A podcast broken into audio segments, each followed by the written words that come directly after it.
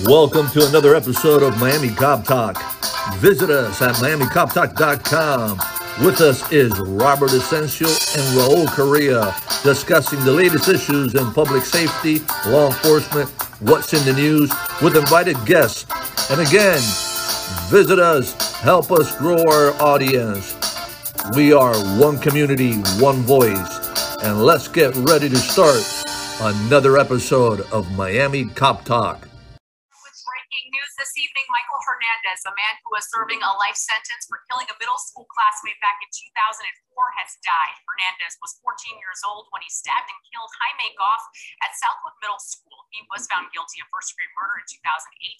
Hernandez was 31 years old. Details on how he died have not yet been released. We will have an update tonight on Local 10 News at 11 and on local10.com. Michael Hernandez, the individual that uh, killed a student at uh, Southwood Middle School. If you remember that, it was a while back ago. Um, your comments on uh, that Southwood incident, Robert? Yeah, man. I think you were at the scene, right? Uh, I was on the. I was at the scene the day that happened. I was at the scene. It was a really, really sad, horrible situation. Uh, why don't you? Why don't you? Since you were at the scene, I was in, at headquarters at the time. Um, why don't you lay down the uh, the reference on on what happened for those people that don't know? We can share the. Well, basically, the story.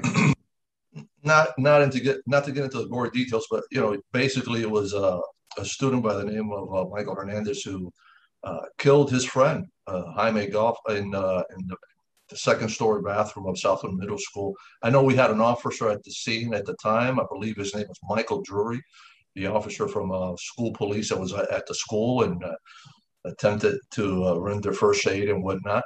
And um, it was a real sad situation. My heart goes out to both families. Uh, I know we had all our resources out there. Uh, you know, Miami Dade Police obviously was there helping out, and their homicide unit uh, took over but it was a real sad situation. Uh, I really want to give uh, props and to the family of Jaime Gough, amazing family. Uh, if you saw them on the news, they were heartbroken over the loss of their son, obviously, but they were also saddened by the loss of Michael Hernandez, and they expressed such uh, feelings on the news. They they're a great family, and they suffered a great loss, but they have amazing faith and they were really, really, uh, really uh, caring in their comments about the death of Mike Hernandez, who was the murderer of their son, which is an amazing thing how faith can transform someone.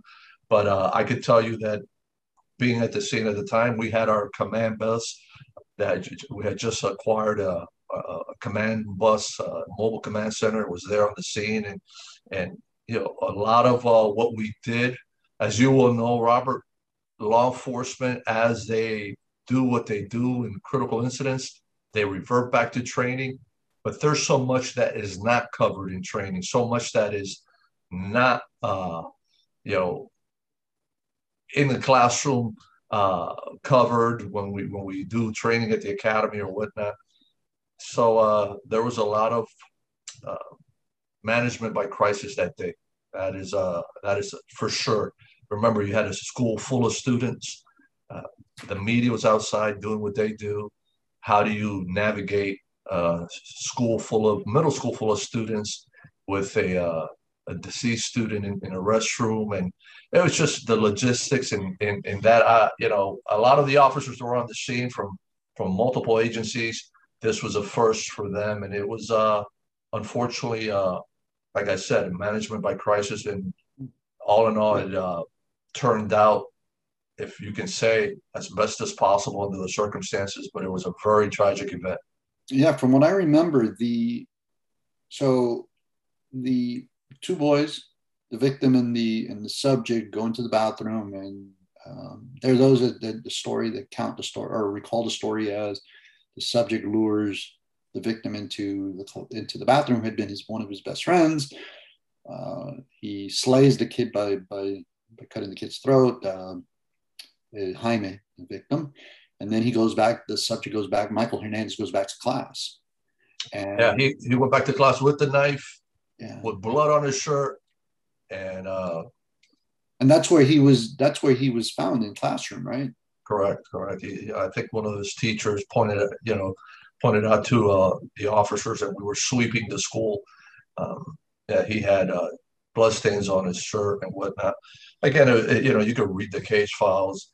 You know, a lot of it is public record now, but um, it was uh, it was uh, again a devastating event because we had a middle school student, and for all that's being you know talked about in the news, middle school students, uh, their level of maturity is not there uh, where it should be, and um, you know this individual, I guess, had a fascination with with knives.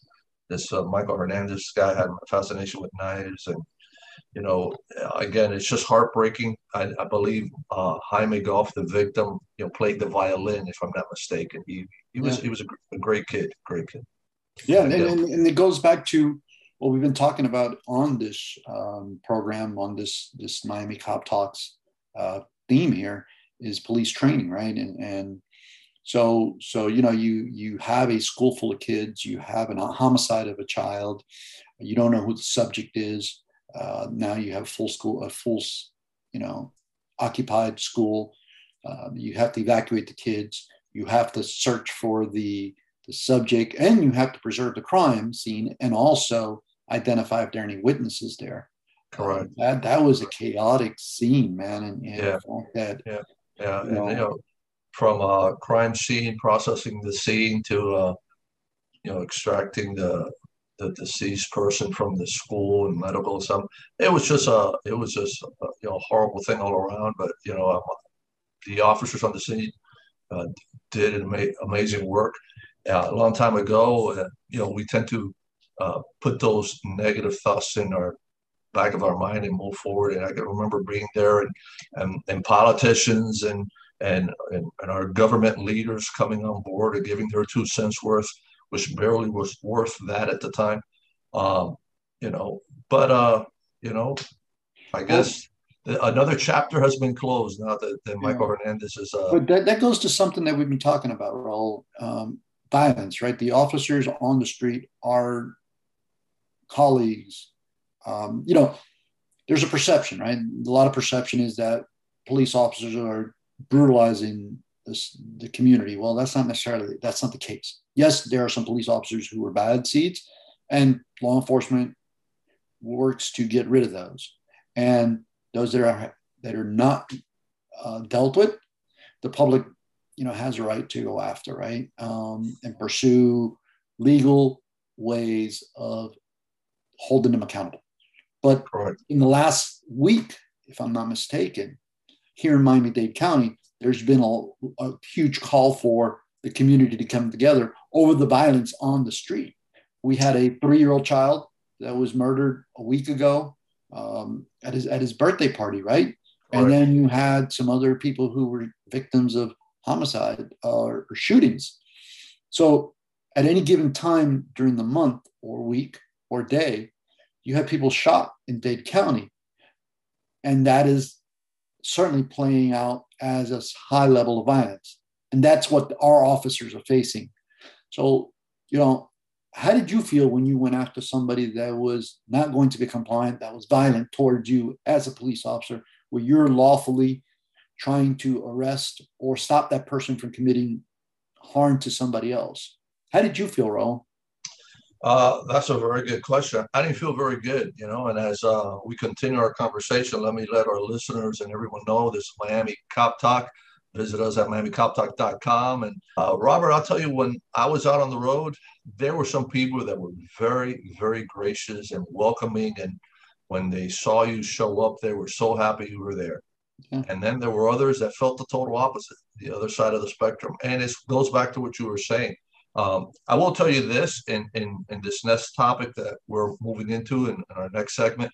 We talk about technology, and technology is the cutting edge of everything.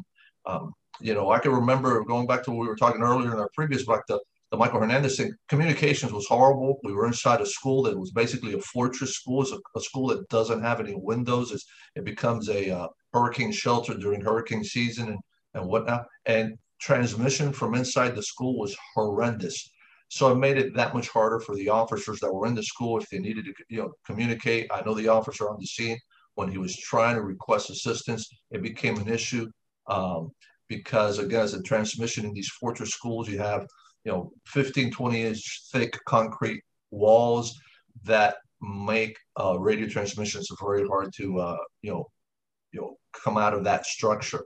So that's another another obstacle that law enforcement deals with, depending on where they're at. I know technology has improved. They have repeaters and all kinds of uh, new technology out there for officers from the time of this incident back in the day, and it's uh, it's a dangerous thing. But as we get ready to close out this episode, Robert, we we well, why, don't, why don't we tell people to drop us an opinion, right? Visit us at MiamiCopTalk.com. You know, follow us on Twitter, Instagram. Thank you for tuning in. And until you uh, hear us again, see us again, please stay tuned to MiamiCopTalk.com. This has been another episode of Miami Cop Talk with Robert Asensio and Ro Correa. Thank you. Bye.